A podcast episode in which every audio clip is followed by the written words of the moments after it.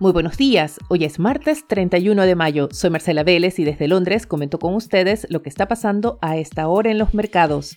Bienvenidos a Primer Click de Diario Financiero. La inflación vuelve a tomar el protagonismo después de que esta mañana en la eurozona se reportara una tasa de inflación récord. La medición para mayo llegó a 8,1%. Esto fue más que el 7,7% que esperaba el mercado y abre las dudas respecto a cuándo alcanzará la inflación su pic en Europa. También aumenta la presión sobre el Banco Central Europeo que tiene su reunión de política monetaria la próxima semana. Se apostaba hasta ayer o hasta la semana pasada un alza de 25 puntos base, pero ahora el mercado comienza a preguntarse si acaso no será momento para que el emisor europeo dé una señal clara al mercado de que está comprometido de luchar contra la inflación con un alza de 50 puntos base el Banco Central Europeo ha sido bastante reacio a acelerar el ajuste monetario, insisten en que las presiones inflacionarias se van a reducir hacia la segunda mitad del año y por lo tanto no es necesario un ajuste agresivo.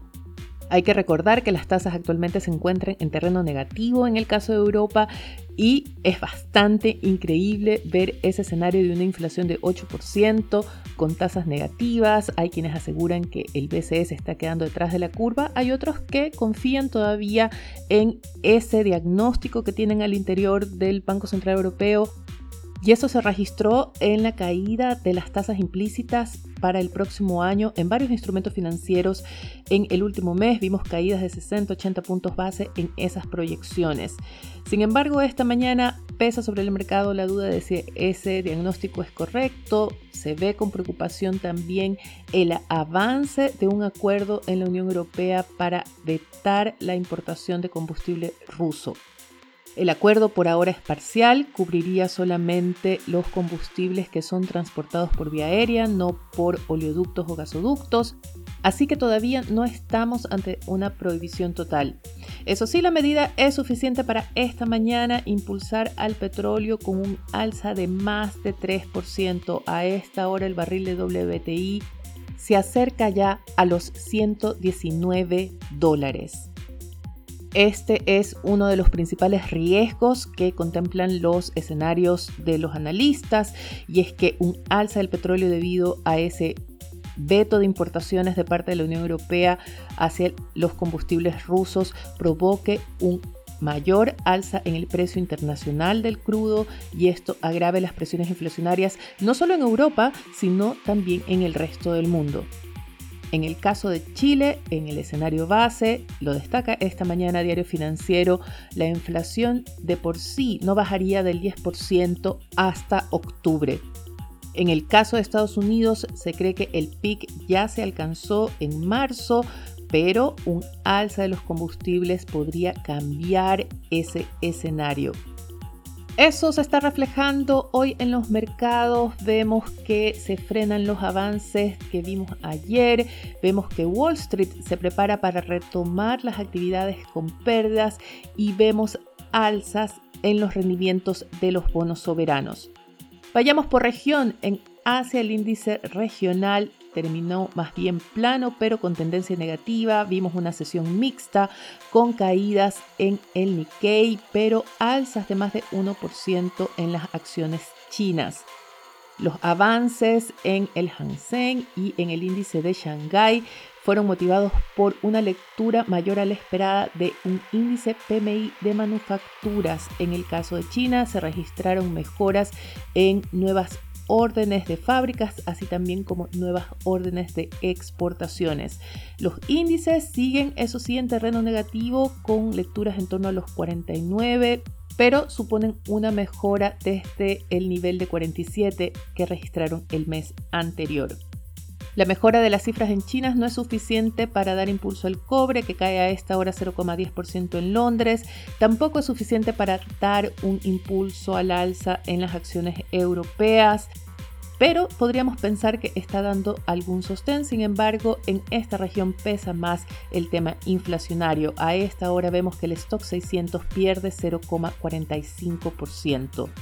Los futuros de Wall Street comienzan a recortar sus caídas. Vemos que el SP 500 retrocede a esta hora en torno a 0,6%, llegó en un momento a caer 0,8%, así que hay cierta mejora, pero todavía decididamente en terreno negativo. En el caso del Nasdaq, la pérdida es de 0,38%. Muy importante, el dólar pone freno a las caídas y vemos esta mañana que el índice global opera al alza.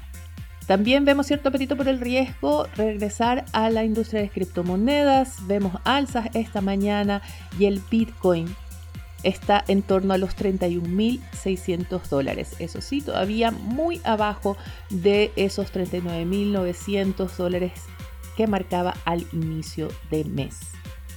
Vayamos ahora a la agenda para hoy que estará marcada todavía por el tema inflacionario. Tenemos una verdadera cumbre en la sala oval de la Casa Blanca. El presidente de Estados Unidos, Joe Biden, se reúne con su par de la Fed, Jerome Powell, y con la secretaria del Tesoro, Janet Yellen, con la inflación como tema único en la agenda. En Chile el INE publica datos de producción industrial, también tendremos datos de la actividad de servicios, tenemos votaciones importantes en el Senado donde se tramitan con suma urgencia el proyecto que modifica y elimina exenciones tributarias, así también como el Tratado de Escazú. En la región tendremos datos de desempleo en Brasil y muy importante en Colombia. A propósito de este país, mañana será el tema de nuestro especial semanal. Estaremos conversando con Sergio David González, él es un colega, comentarista económico de RCN Noticias y compartirá con nosotros su análisis sobre la reacción del mercado, pero también las agendas económicas de cada uno de los candidatos a la presidencia de Colombia. Vayamos ahora a los titulares de Diario Financiero que abre su edición con más detalles sobre la reforma tributaria que planea el Ejecutivo. Ayer el ministro de Hacienda informó a los parlamentarios que la reforma se realizaría a través de tres proyectos legislativos. Otro titular destaca la mejora en el mercado laboral con un aumento de las ocupaciones formales y la Cámara Chilena de la Construcción eleva la proyección de inversiones para infraestructura para la próxima década.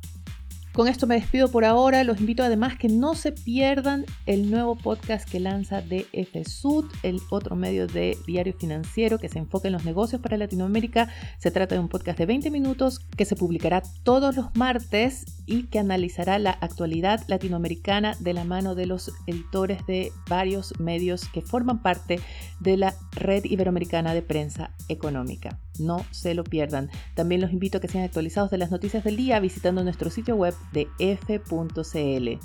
Yo les deseo que tengan un buen día. Nosotros nos reencontramos mañana.